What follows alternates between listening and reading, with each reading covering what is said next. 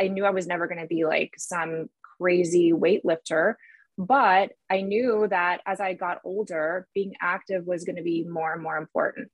So being in my 40s now, as you approach your mid 40s, it's like some things start to change in your body and you need to maybe do a little bit more evaluation on what fitness really is bringing to your life, how it's benefiting you. Instead of breaking down your body, you really want to do things that are going to help your body. And so that is why running became so important to me, because I saw the benefit of both the strength training and running as well. So here's the question: how do runners like us remain active, get stronger, and heal from injuries without being told to stop running and create a healthy life for ourselves so we can continue to hit PRs well into our 40s and 50s? This is the question, and this podcast is the answer. My name is Dr. Dwayne Scotty, physical therapist, running coach, and creator of Spark Physical Therapy, where we help active adults be able to run without aches and pains so you can feel good about yourself again. Welcome to the Healthy Runner Podcast.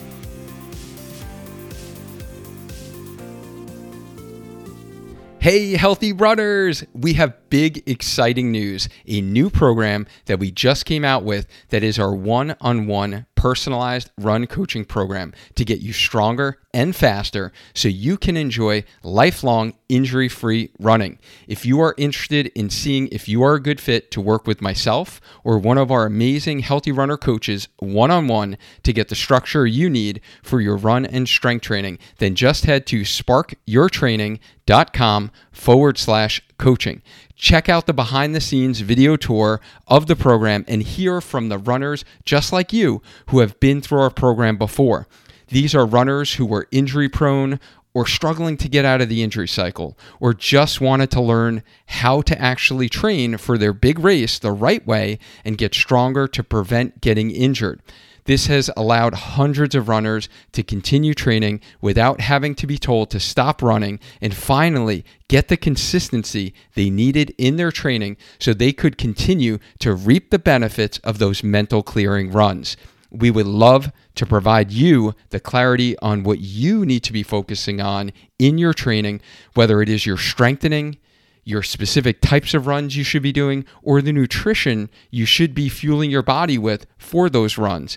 If you are ready to get the support and accountability you need to take action and put the work in, then I would love to hop on a call with you to see if you are a good fit for our one-on-one Healthy Runner coaching program. Just head to sparkyourtraining.com/coaching and get signed up for your enrollment strategy call with me today.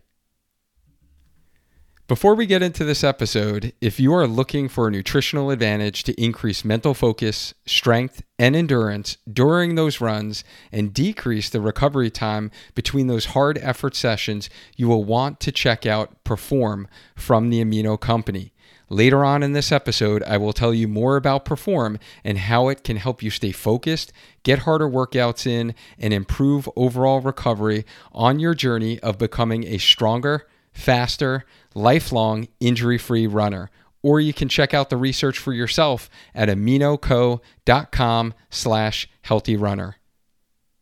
Hello, running friends. I am super excited to bring on a special guest today.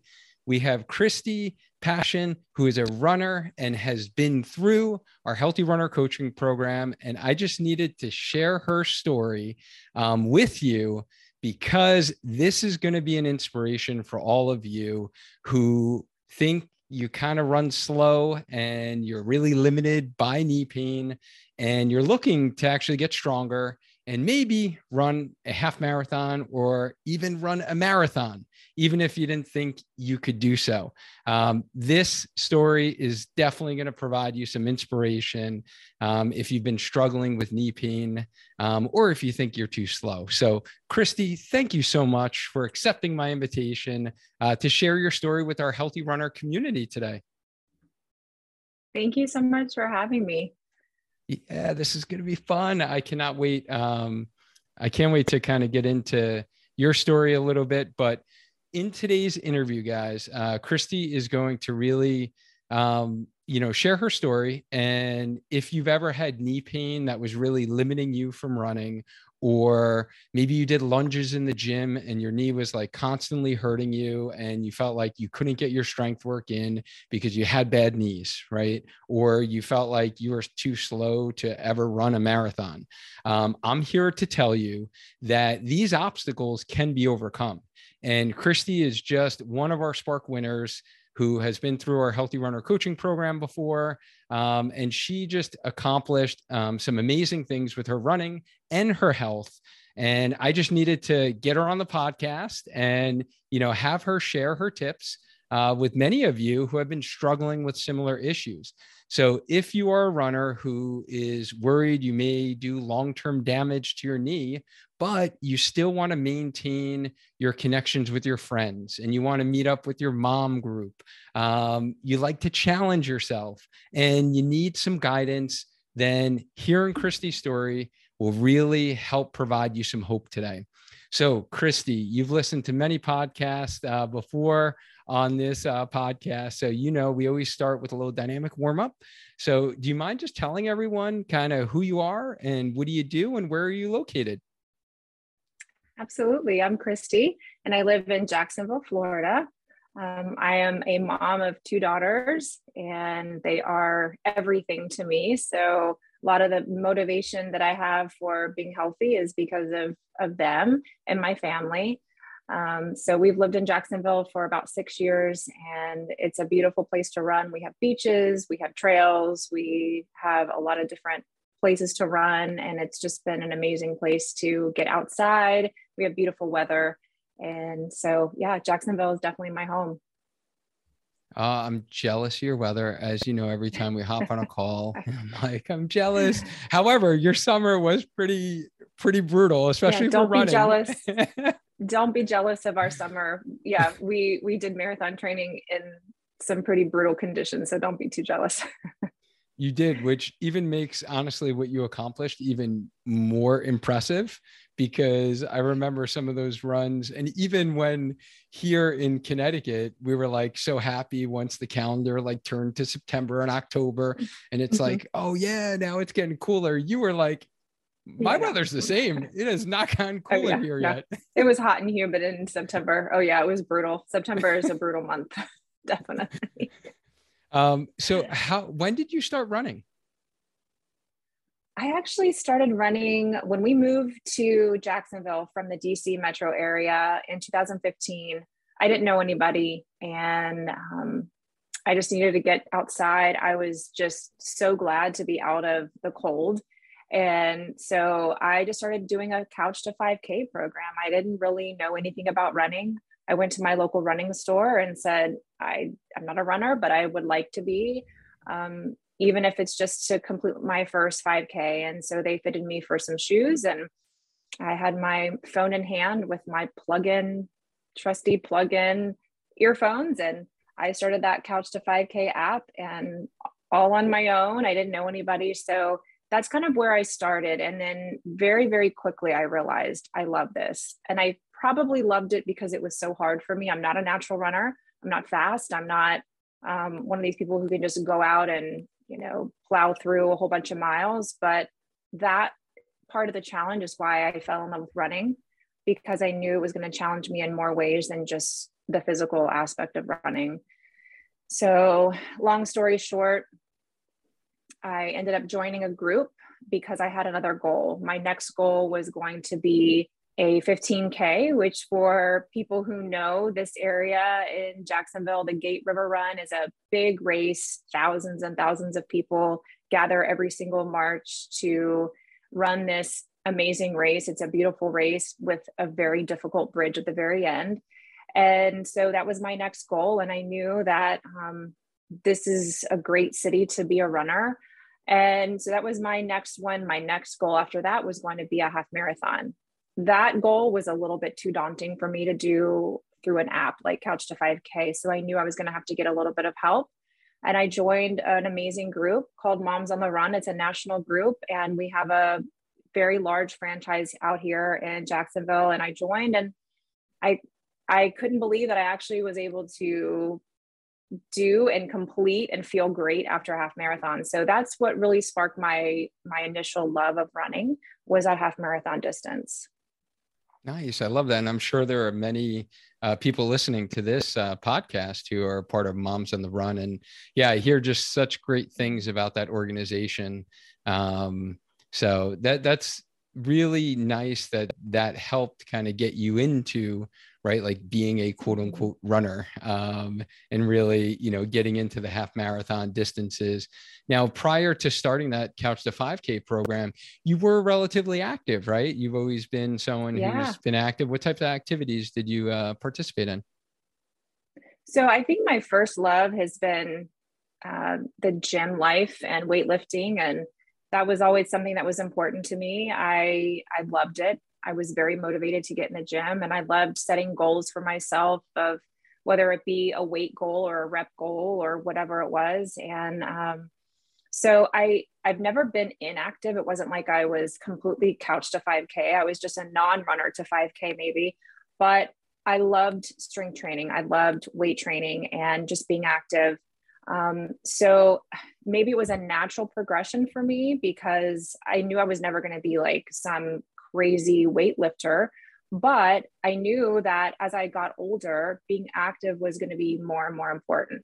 So being in my 40s now, as you approach your mid 40s, it's like some things start to change in your body, and you need to maybe do a little bit more evaluation on what fitness really is bringing to your life, how it's benefiting you.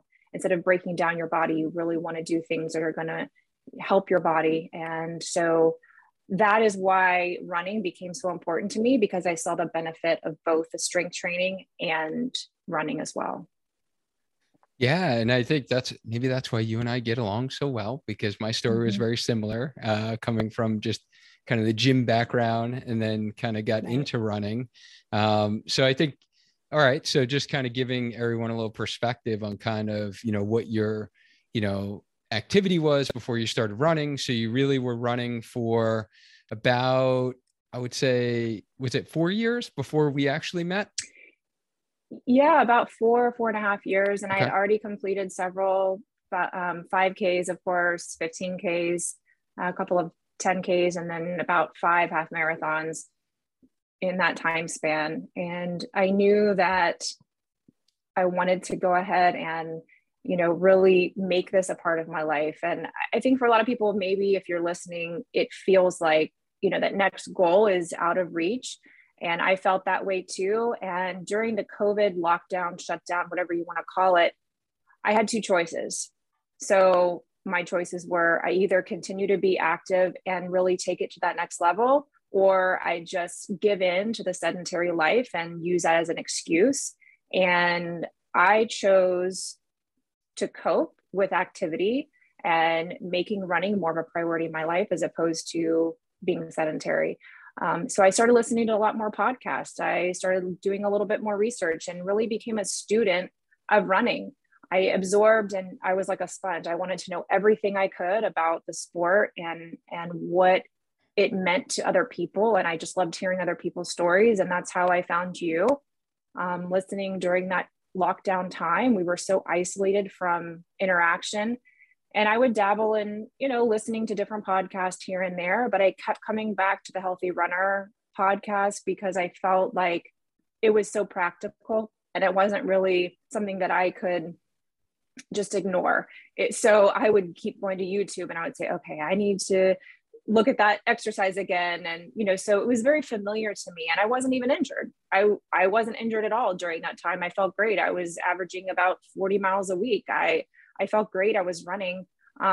And so, it's just one of those things where it planted that seed where I felt like I knew you. I felt like I knew the community, just listening and looking kind of from afar.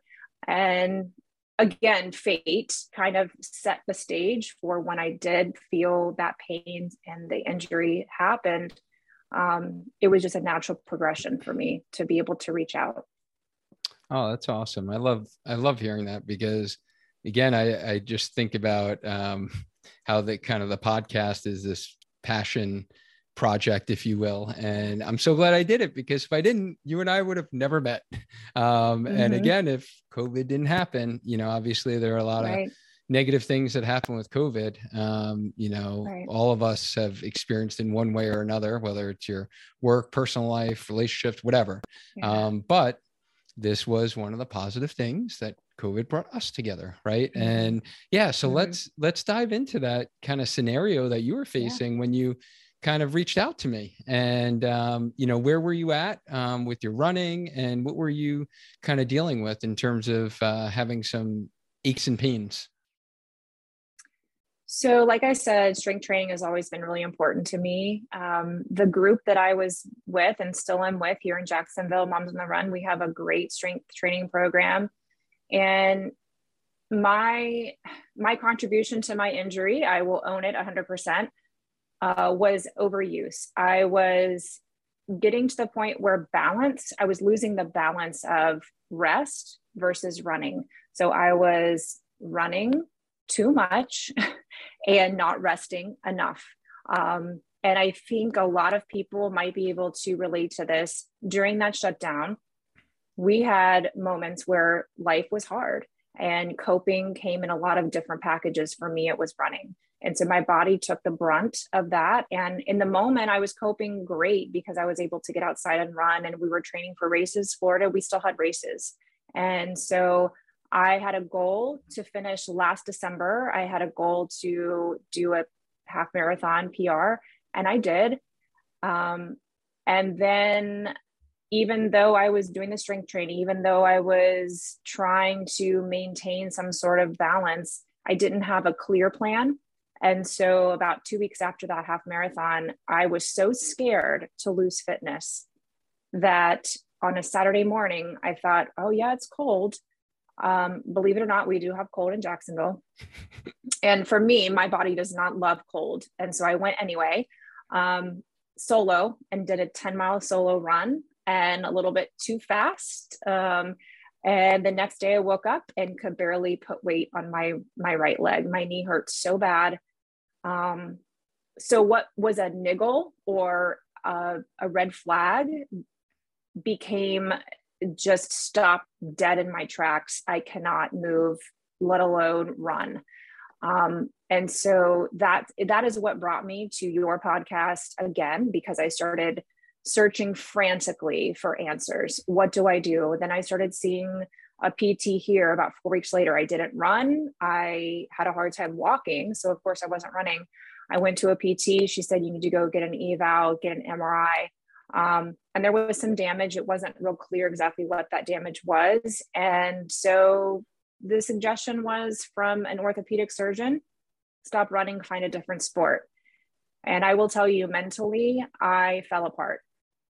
And I didn't realize how much running really meant to me, and what that activity, how that activity was helping me in other aspects of my life, until someone point blank said, stop running.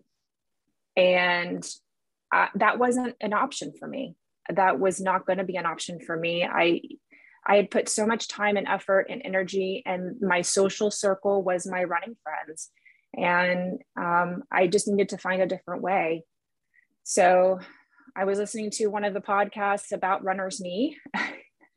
And I said, I have nothing to lose. I have everything to gain, and I've just got to reach out. And I was very pleasantly surprised that I got a message back pretty quickly. And I've never looked back, and I'm just really grateful that, maybe one doctor's version of treatment wasn't going to be the answer, because if I had taken that advice and said, all right, I'll find another way to keep moving, I think I would have really missed out on a lot of amazing things that have happened this year. Wow. There's so much there that I feel like I can unpack. Thank you, honestly, for your transparency and just sharing. Unfortunately, it's not the first time that I've heard this story before. Unfortunately, and I say unfortunately because I do feel that whether it is a physician, an orthopedic you know, surgeon, a PT, a chiro. So I'm not saying professions, but just any medical professional. Sometimes where I feel quite often can jump to conclusions based upon clinical patterns, diagnoses, things that we learn. And hey, I'm an educator, you know, we teach these patterns and you have this diagnosis. And sometimes we instill our personal beliefs in, you know, treatments without actually considering the whole person.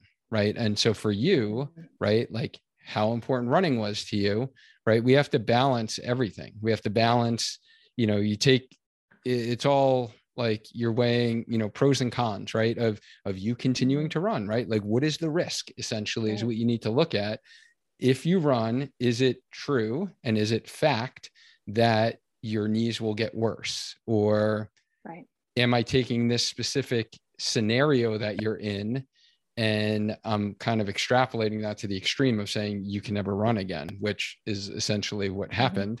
And I say that a little hesitantly because I don't want that to come across as I'm saying ignore injuries or ignore pain, or there's never an instance where someone needs to stop running.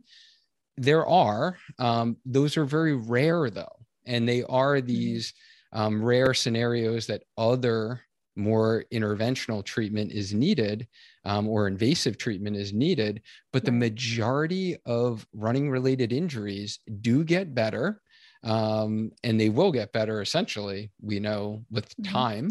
But the question is, do you want to prevent them from coming back in the future and get the strategies to kind of be able to do that? But I just, it's, you know, it definitely disappoints me when I hear stories like that, where people jump to conclusions and just say like, oh, you can't be a runner, pick another sport. And because, you know, we all have our likes, right? And it's one thing if it's like definitive and there is literature to support that. And we actually had a podcast episode with an orthopedic specialist, very renowned researcher and, you know, sports med guy for LA Kings. He's at USC. And, you know, he debunked the myth that running is bad for your knees. And there is no evidence whatsoever that running causes knee arthritis. But unfortunately, that belief is still out there in the medical community by, I don't know, you know, it's more historical and was kind of thought to be the case, but it's not the case actually. And we do know that in running individuals versus sedentary, there is a less of an incidence of knee osteoarthritis. So I guess I just want to, you know, thank you for sharing that. And for someone who is listening, just to give you a little context. And if you do want to go back and listen to the episode that Christy listed, it was way back in the beginning, episode 33 on the podcast. I just dropped that on Facebook. If you guys want to check out that link for runner's knee, or what we call patellofemoral pain syndrome. And then the other episode that I was referring to with Dr. P was episode 57, which was very, very educational. He shared a lot of great references in there. So that one might be if, you know, you have been told, you know, running is bad for your knees and it causes arthritis, then you'll want to check out that episode as well, episode 57. So did you wind up, I know you mentioned about the MRI, did you wind up getting an MRI? Yeah, so I got an MRI and X-ray and MRI, and there was definitely some findings, but nothing specific. So they were looking for specifically a meniscus tear.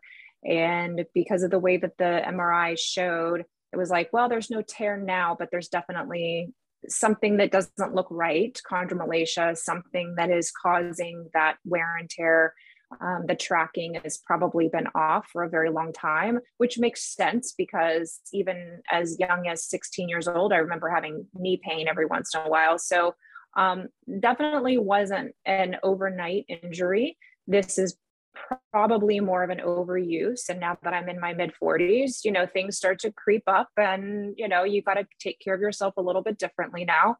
And so once I found out that that MRI was technically negative, there was nothing glaring. There was no ACL injury. There was no compound meniscus tear. There was, you know, nothing like stress fractures, nothing around in the bones around the knee.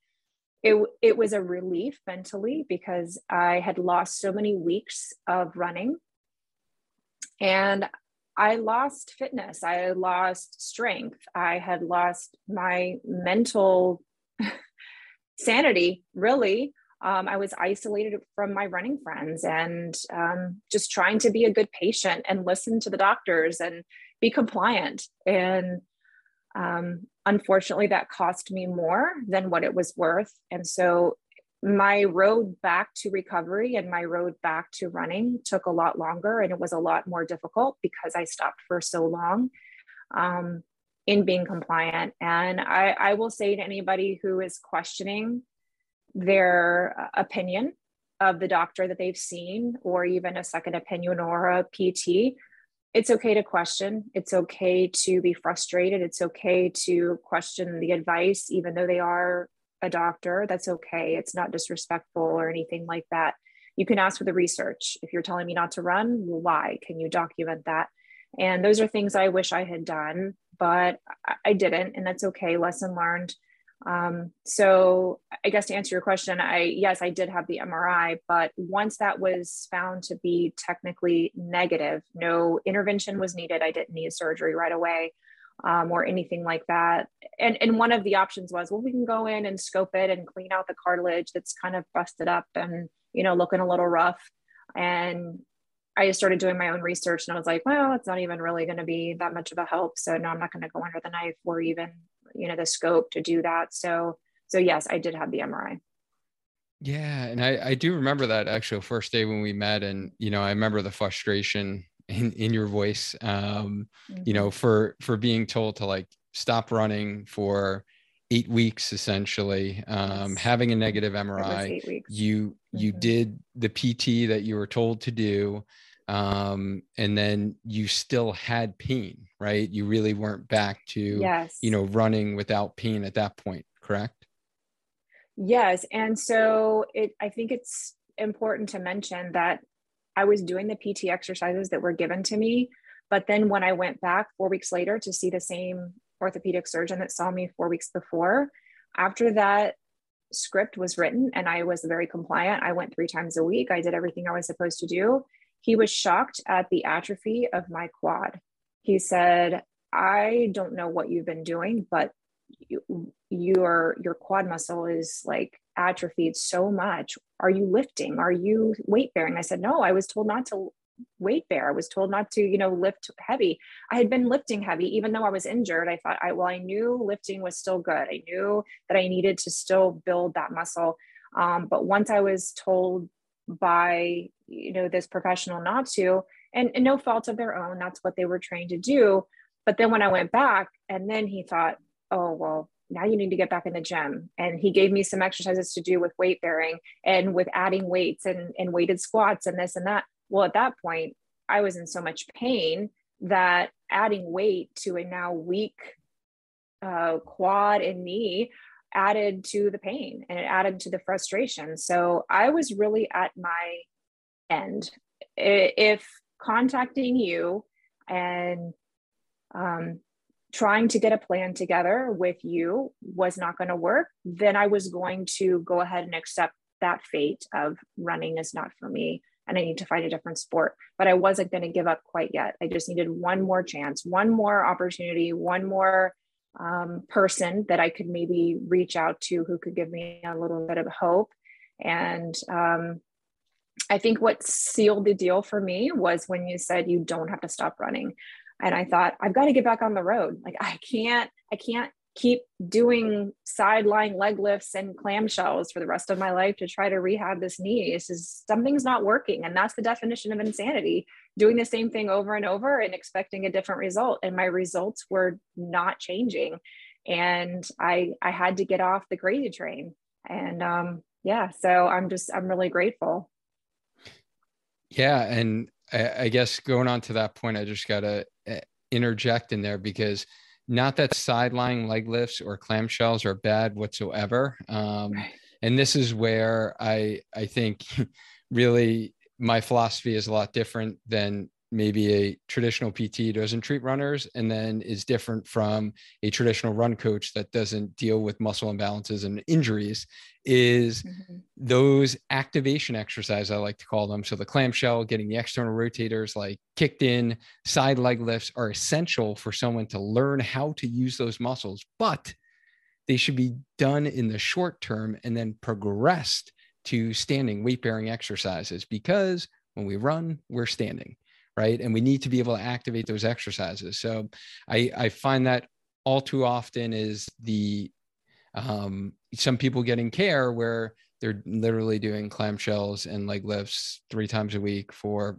4 to 6 weeks, which is definitely a little bit of insanity, as you mentioned, because we need to actually progress in order to get stronger. And then especially if you're a runner and you're standing, you need to learn how to actually use that muscle in a standing position. So again, it's a matter of really bridging that gap between quote unquote rehab exercises and then, you know, hitting it hard in the gym. And how do we do that? Running specific, right? The exercises that are going to help you run better. And that's really, you know, what we had talked about that first day. But, you know, I do have many people that reach out to me, have conversations like you and I did on the phone before we started working together. You know, what made you decide really that it was a good fit, that you weren't going to try it on your own? It sounds like you've pretty much had your mind made by this point, that it was kind of like, hey, this is my last ditch effort before I give up all running. But what made you kind of pull the trigger on getting, you know, some specific like individualized guidance on this? Well, because nothing else was working. So it had been, 12 weeks by that point that I was kind of trying to flounder on my own. And I had even watched some of your YouTube videos. I had, kind of put together my own little plan from different resources. And because I am pretty familiar with strength training, I didn't feel like I was a complete novice, but something was missing and I couldn't really put my finger on it. And so once I did just take the risk, really, it felt like a total risk, and send the message, hey, just call me. The worst that could happen is we had a phone call and you say, yeah, this isn't going to be a good fit for you. And then I would move on. So I think what made me really pull the trigger was when we spoke and I realized how easy it was going to be for me to speak to you. You know, you were easily accessible. There was a lot of things that felt very professional about Spark as opposed to other things that were kind of thrown together ad hoc. And, you know, that was a great comfort for me.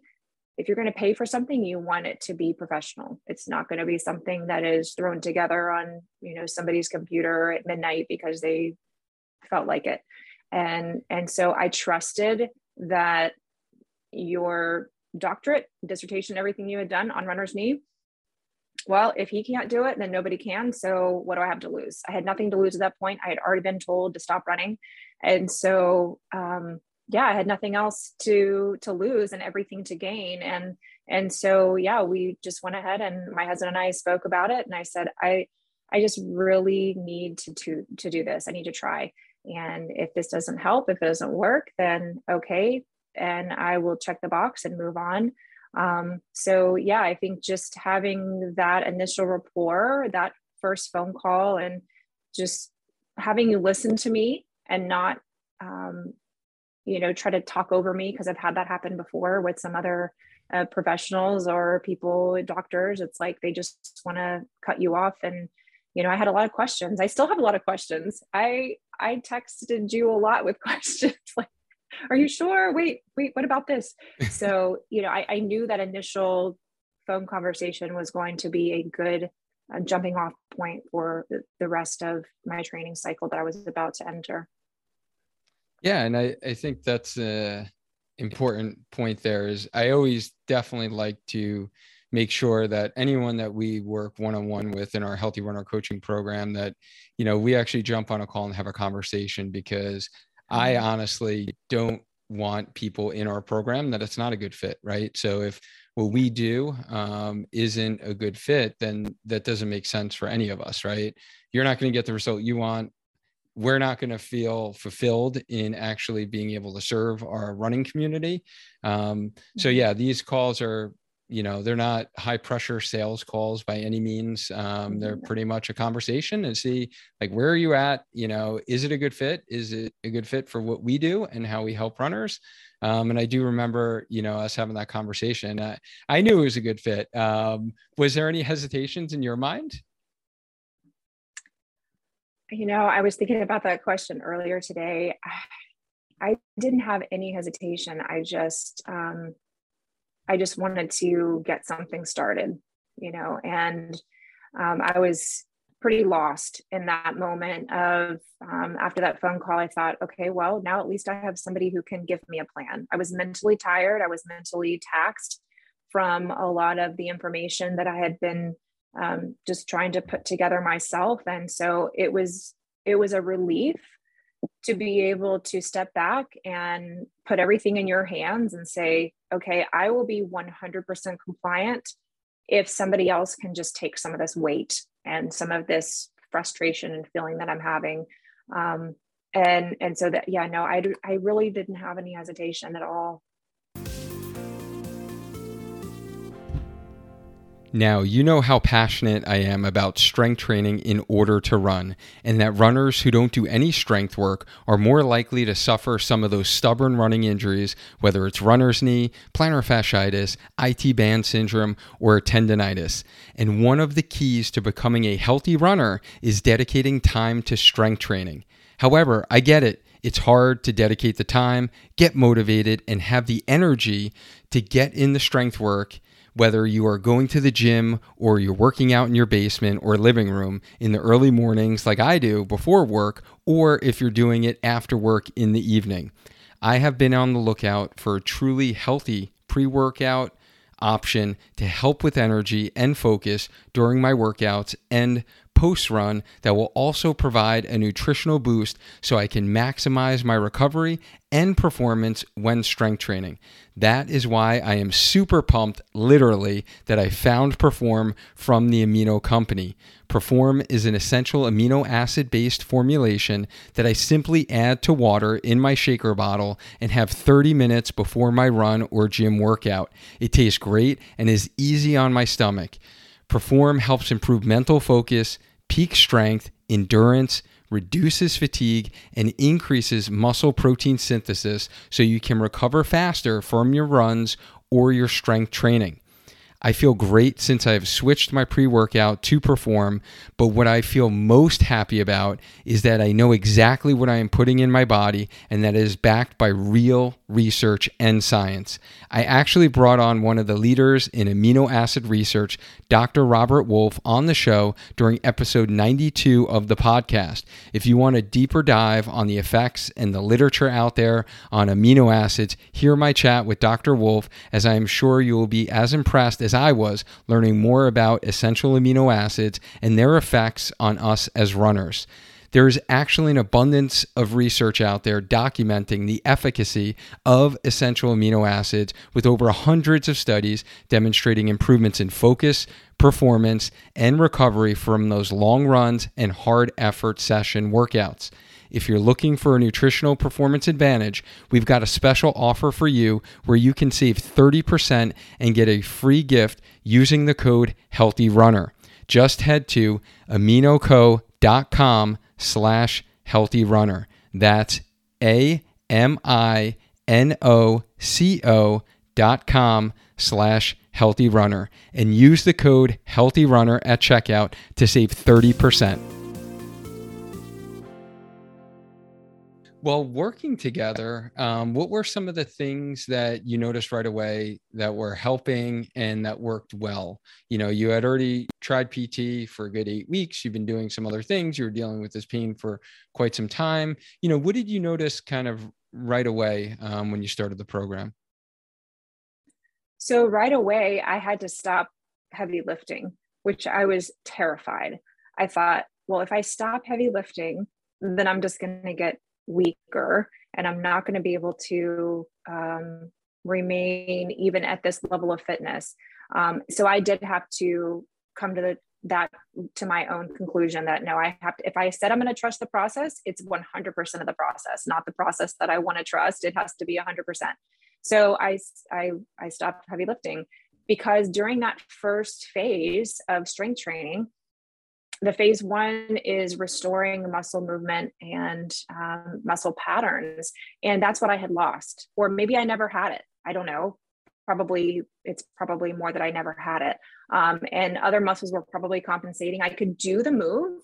If you were to videotape me, it probably looked like I was doing it, but the correct muscles were not being activated. So phase one was vital for me to be able to just start from square one. And that's what I first saw right away was the activation. It was, oh, I've never felt that burn before. I've never had that sort of feeling when I did this exercise. And so it was that mind-body connection that I immediately realized was going to be a game changer. And so then on top of that, I think the next thing I realized was I could start running again. And that was very freeing. And I wasn't doing damage to my body. I wasn't making an injury worse. I was actually helping myself by getting out there. And they were very short. I remember seeing Final Surge for the first week of the training plan. I'm going, oh man, I'm back to 3 miles. Like, oh, it was mentally kind of painful. But again, I trusted the process and I knew it was going to be part of, you have to walk or you have to crawl before you walk. You have to walk before you run. And so that first phase was really my second chance at learning how to strength train properly, not just going through the exercises, but doing them correctly. And then I guess the third thing would be that I saw a big shift in my mentality. I was a lot easier to be around. You can ask my family. I wasn't so happy while I wasn't running.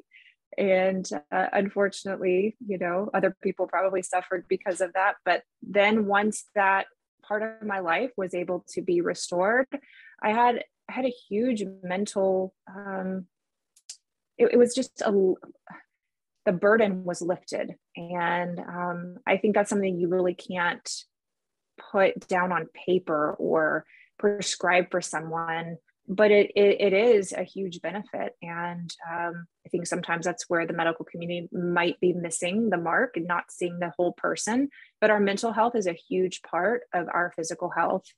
And if you can't do what you love, it does affect you mentally. So yeah, those were probably the first three things I noticed right away. Oh my goodness. Well, first off, that's actually was the topic I posted within our Healthy Runner coaching client community this morning was, you know, our why, and just speaking of the mental and like, those are the benefits that I see nowadays, you know, with running versus when I first started running, it was kind of like the physical benefits and to look better, right? And to get more lean. But like you were not joking that you are a student of the game. I love it because you literally you remember what we talked about all the way back in the beginning, which now is like 6 months ago from when we first met. Yeah. And you're like the restore phase, but I love it. It's like you were committed and you really took the time to kind of educate yourself and not only get the plan that I developed for you, but you actually learned along the way, right? And you understood the rationale to why I was giving you these exercises. It wasn't just because every runner with knee pain gets these exercises, or every runner who starts this program gets these exercises, right? It was kind of, there was a purpose and a rationale. And I just love that you actually remembered that. That was pretty impressive, honestly. That was great. But I think you bring up a good point that, you know, sometimes we need to restore. And that's why I created these specific phases of this program. And this, just to give you guys a little background context of like, this was something that was really building for the last 18 years of my career of like, okay, how did I get runners healthy? And then how did I not, working as a traditional physical therapist in a clinic, not be able to get them to actually their running goal? Like, how do we bridge that gap and get them from restoring, right? And rebuilding a little bit. So that's the second phase. We rebuild, get you stronger. But I never actually got to the point where I could retrain runners to be able to get like more robust running form. And then I never had the ability to actually get them to crush it level performance training, right? And be able to meet a big, scary goal like you and run your first marathon. The phases are so important. And I think that's another important point. If you're listening to this and you have knee pain, whatever you're doing today, whatever you were doing 3 months ago, shouldn't be what you're doing 3 months from now, right? Things need to progress and evolve in both your quote unquote rehab exercises or your running specific exercises, your strength training, and your run plan. So things should be progressing. And if they're not, then you're probably not improving as a runner. And they need to kind of progress at a specific rate. And it all depends upon the person, the injury, right? So all those variables. And that's where kind of the decision-making happens with something like, you know, what we were working on a one-on-one kind of personalized basis. But, okay. So those were some of the things that were kind of working for you right away. So now let's kind of fast forward a little bit to when we were kind of finished the program. And I did mention that you ran your first marathon, which congratulations, was amazing. I just love seeing your excitement, honestly, along that process. Definitely some nerves, like anyone running their first marathon. But, you know, talk about, you know, where you felt like you were at the end of the program and, you know, leading up to your marathon or after your marathon, you know, where was your running at that point? So my goal going into being coached and treated by you was to finish a marathon. But I think one of our very early calls, the discussion came up that if we get to a certain point in this restore phase, and then in the rebuilding phase, and you're still having significant pain, or you're not able to run the miles that are in your program, there is going to come a point where we're going to have to take a step back and reevaluate, and you might have to drop down to the half marathon. Are you willing to do that? I remember that specifically as a question. Can you handle that decision if that's what is best for your health? And as soon as I agreed to that, and I knew that worst case scenario, I'm running a half marathon. That's amazing. I could barely run a few miles. So if I was going to run a half marathon that same trip, perfect. It was fine. So I started the training plan with nothing to lose. Again, I had nothing else. I had nothing to lose. So once I started the training plan, I could see how good I was feeling. And I did have a few setbacks, but of course you were always there to talk me through it and, you know, get me kind of back on track. Once I realized I'm doing this marathon, and I don't care if I have to walk to the finish, I'm doing it. And I wanted to start that race feeling strong and feeling ready, not just physically, but mentally. And I think for me, before this training cycle, I had either prioritized the mental part of training or the physical part of training in various training cycles, but they never really came together until now. And that is exactly what I had wanted, but I didn't know it was possible. But it is. And so the race conditions, so just so everybody knows, listeners know, a large group of us here in Jacksonville and other friends also from around the country all met in Hilton Head Island, South Carolina. And we did the Hilton Head Marathon. Some did the half marathon in November. Course was rough. Weather was rough. It was definitely a difficult race. However, I had never done a marathon, so I knew it was going to be hard. So I was okay with that. I was prepared for hard. I was prepared for pain. I was prepared for difficulty. And I ran all but 6 miles alone. And, you know, I don't regret it at all. It was a difficult race, but I can only say that from here on out, all the other marathons I do are going to be better. So that's okay. If the first one's going to be a bad one, might as well get that out of the way. Everything else is going to be great from here on out. So the fact that I was able to get to the start line, that was goal number one. Goal number two was to finish. And I met that goal. The third goal was to finish under a certain time or within a certain time. And if it had not been for some misdirection on the course, I would have made it. I was outside of that goal by about 2 minutes.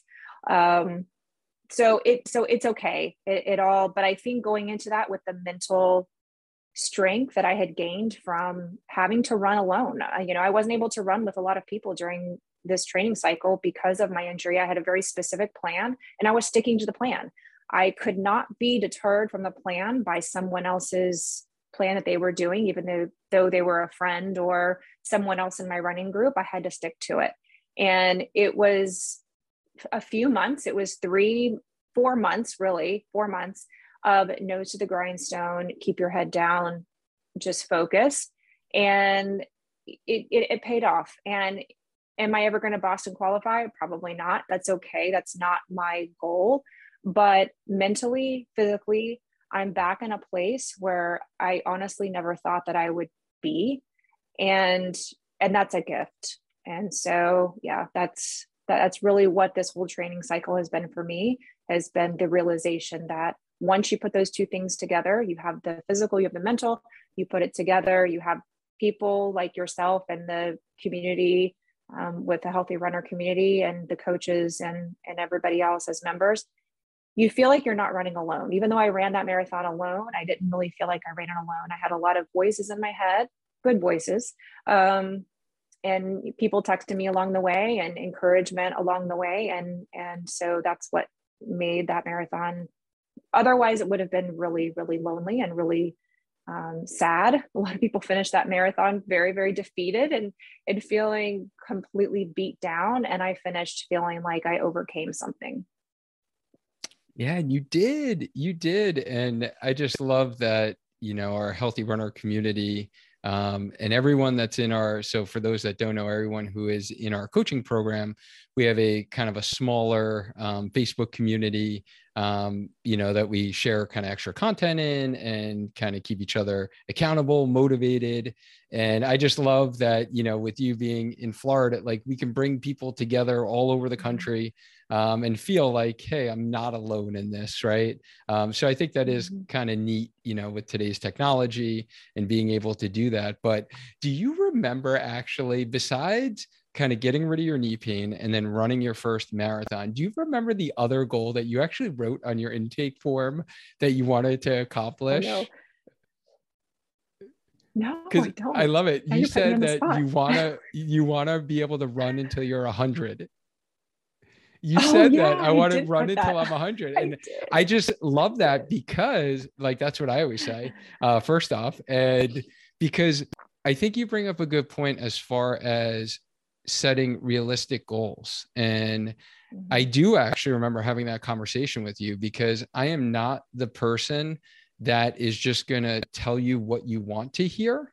For someone who wants to run a marathon, and if I don't think it's really in your best interest for your long-term running health to run a marathon, I am not going to advise that you do that, right? And my goal is not to get you to a finish line for you to crawl up to the finish line, hobbling along. Like I did a Run Disney race. I've never seen so many injured runners ever in my life, finishing a race or not finishing a race, right? Mm-hmm. Because half of them really didn't train for the race itself and just did it because it's an event, right? But that is never my goal. And I honestly, if you're listening to this and that is your feeling of like, you want to go like couch to marathon and no matter what, you're going to run this race on this date and you're not going to listen to the guidance, then you are not a good fit for our program.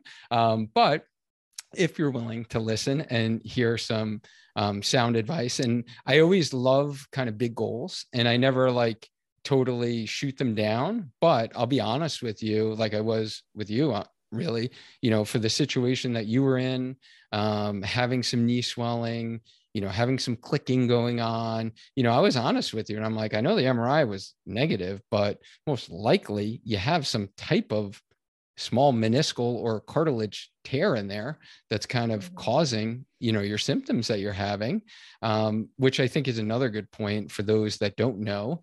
In the last decade, you know, the literature out there does state that even if you have a tear of your meniscus, you will do better without surgery than actually getting that meniscus tear removed. So there's been a big shift in guidelines for meniscal tears. Again, depending upon the size of the tear, where it's located, your specific situation, but in general, adults, I'm not talking about teenage athletes who are looking to play sports, you know, competitively in their teenage years, but for adults in their 30s, 40s, 50s, it's usually best, and you do get better with conservative care. And that's really what we kind of did in strengthening the surrounding muscles around your knee to be able to actually be able to run. But I thought that was interesting that you brought that up with our heart-to-heart conversation. I actually forgot about that prior to today, but and then when you started mentioning it, I was like, oh yeah, I do remember this conversation actually, because I'm not going to promise you stuff that really isn't, you know, yeah, true. I'm not going to like, oh, we're going to get you a great mm-hmm. marathon time. And, you know, mm-hmm. so I think that's an important point to make really, if you're listening to this and anyone is like totally selling you on, I'm going to give you this and that. And it sounds too good to be true. Usually it is. But no, thank you for sharing that. And then do you remember also, I remember I loved your comments when you would say, because you did lift a lot. And, mm-hmm. you know, I think there is this misconception as well, because I am a PT and a run coach. And some people's experience with PTs have been, again, we're doing too low level of an exercise. I'm doing an exercise with TheraBand. How's that going to make me stronger? You know, we do have some significant progressions in our Healthy Runner Strength program, but I remember, you know, because you've had so much experience lifting and doing heavy lifting, deadlifts and squats, that you were like amazed at how you actually got stronger. And can you like speak to that? Like what you felt from like a strength perspective? And if you remember, I remember when we were finishing up, you were saying that, you know, you were amazed almost, right? That you felt stronger, even though you weren't lifting heavy deadlifts and squats. Can you speak to that a little bit? Yeah. So I think the difference is the muscles that are being used for each individual exercise. So I think it's really easy to overcompensate with the muscles that are already strong in a squat or a deadlift. It's not until I started isolating specific muscles, on one leg in particular, well,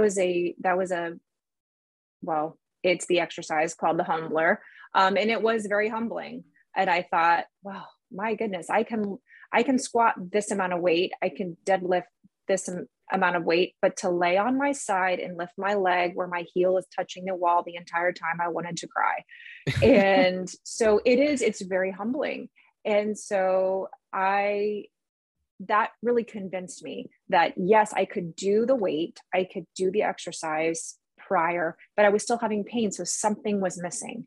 And it wasn't until the correct muscles were learning how to, maybe it was even as simple as walking up the stairs, going someplace. It's like, oh, I have knee pain here because everything on my back body is completely asleep. Nothing was working.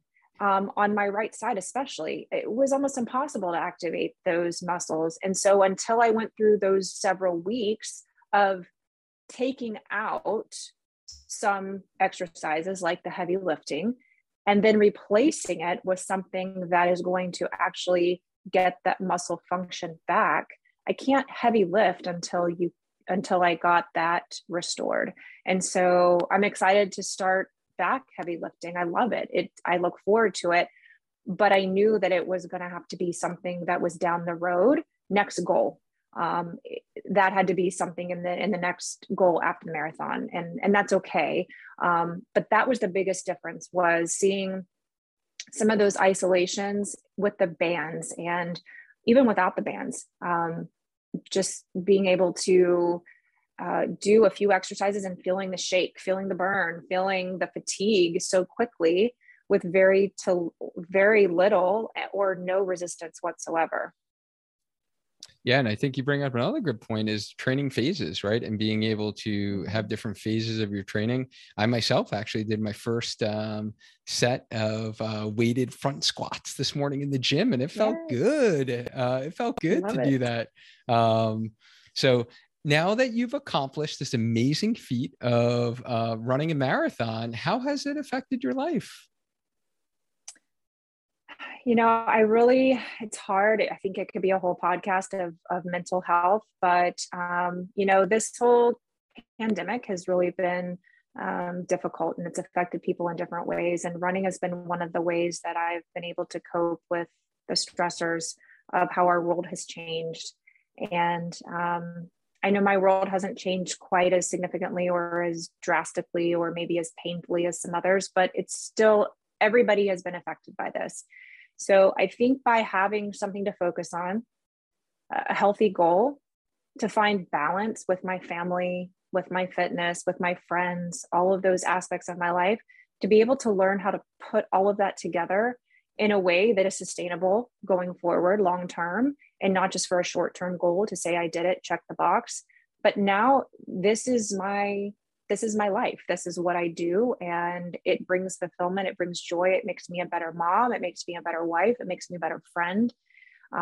And so that's really what I think this whole experience has done for me. Yes, I finished a marathon, but it was so much more than that. So I think that going into it, I had very specific goals, but I never thought that the benefit was going to have the ripple effect that it did in other parts of my life. And that is exactly why I do what I do. I just love hearing how much running, you know, impacts, and it is beyond the medal, beyond the time you get on the clock. And, you know, thank you for sharing that, because honestly, that is why I do what I do. And, you know, what would you say if, you know, someone was considering working with either myself or one of our Healthy Runner coaches in our program? You know, what was most helpful for you as you were going through this program? I think just to have someone who was there.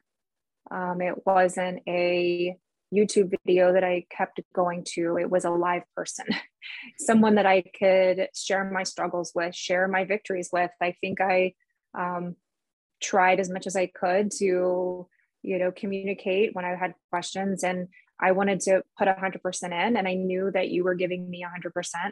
And I think if people are hesitant, and if you're listening and you are hesitant, I get it. I sometimes didn't feel like it was, maybe something that I deserved as a runner who was just doing it for their own health and maybe even a hobby. I wasn't trying to get to this amazing goal race. I'm not an elite runner. I'm never going to place in my age group, but that's okay. So if you're having any hesitation, and that's where your hesitation is coming from, the thing that makes this program so different is that the coaches do specialize in keeping people healthy for a long time. And it's not just to get you to this goal, running your body into the ground, in order to say that they were the coach that got you to whatever goal race you were in. So you're worth it. I think that's sometimes hard for a lot of people, especially if you are a mom or even a dad.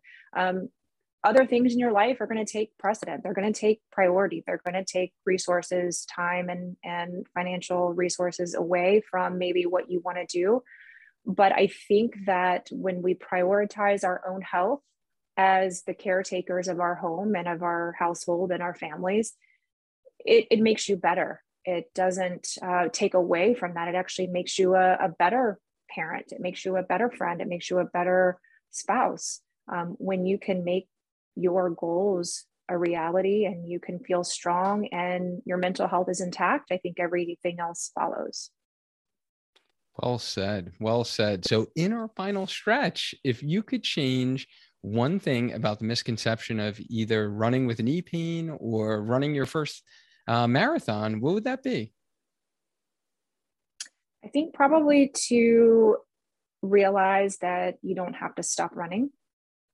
You don't have to completely do the old school RICE technique. Rest, ice, compression, elevation can only last for so long. And once you've done that, the misconception, unfortunately, as well, 4 weeks wasn't enough. Now maybe let's make it 8.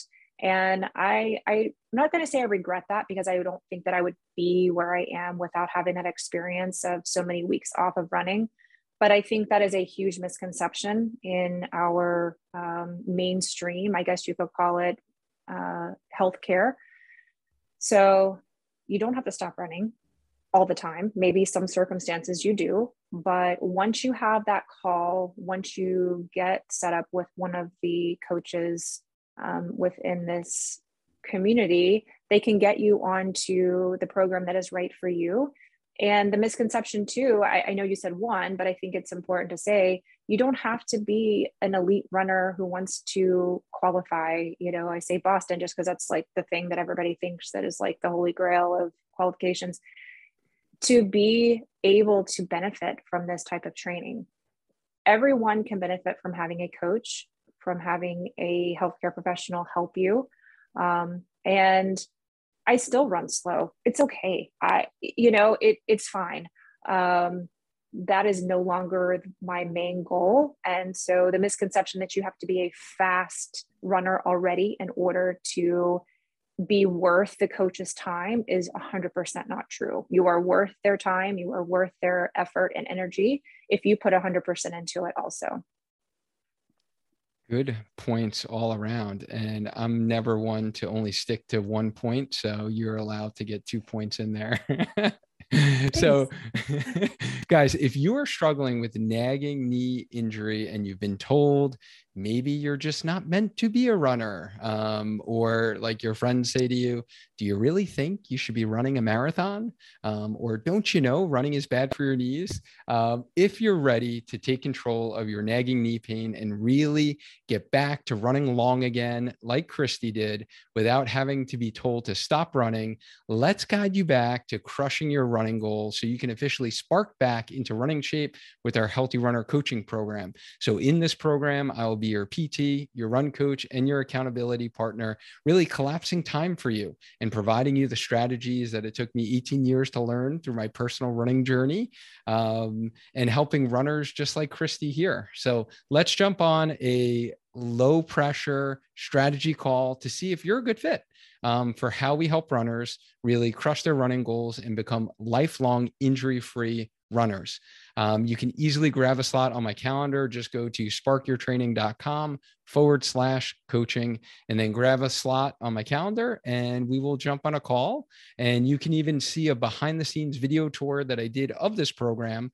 And you can hear from other winners that have been through our program, just like Christy shared today. There are many other people who have been happy to share their story and their experience, either working with myself or working with one of our Healthy Runner coaches.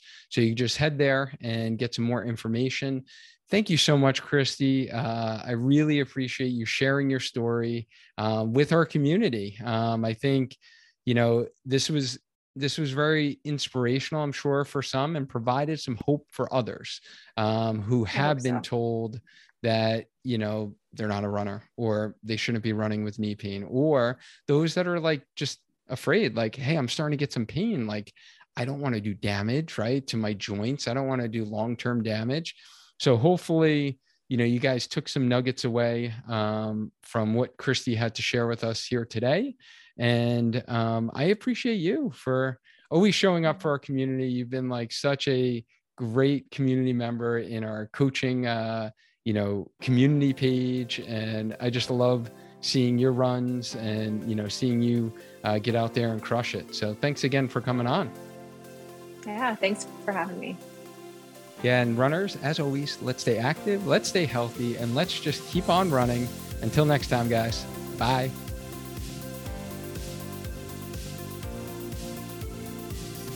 Hey, wait a minute. Just to let you guys know, much of what you heard on this episode is delivered live within our Healthy Runner free Facebook group. So head over to there to request to join our community, in which you will have access to the video version of this episode and so many bonus features, including blog article references and YouTube video links, as well as me answering your specific running-related questions.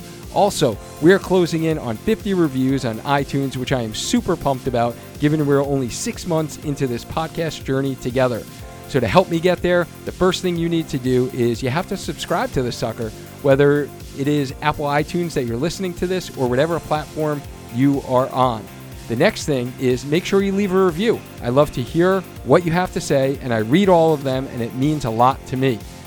The last thing, guys, is take a screenshot of whatever episode you're listening to and put it on your stories on Instagram and tag me. That's @sparkyourtraining.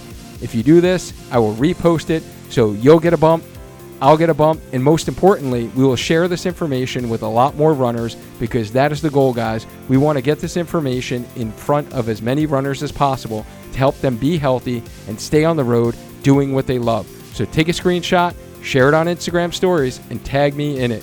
Let's try and get to 50 reviews on the podcast. Thanks for listening.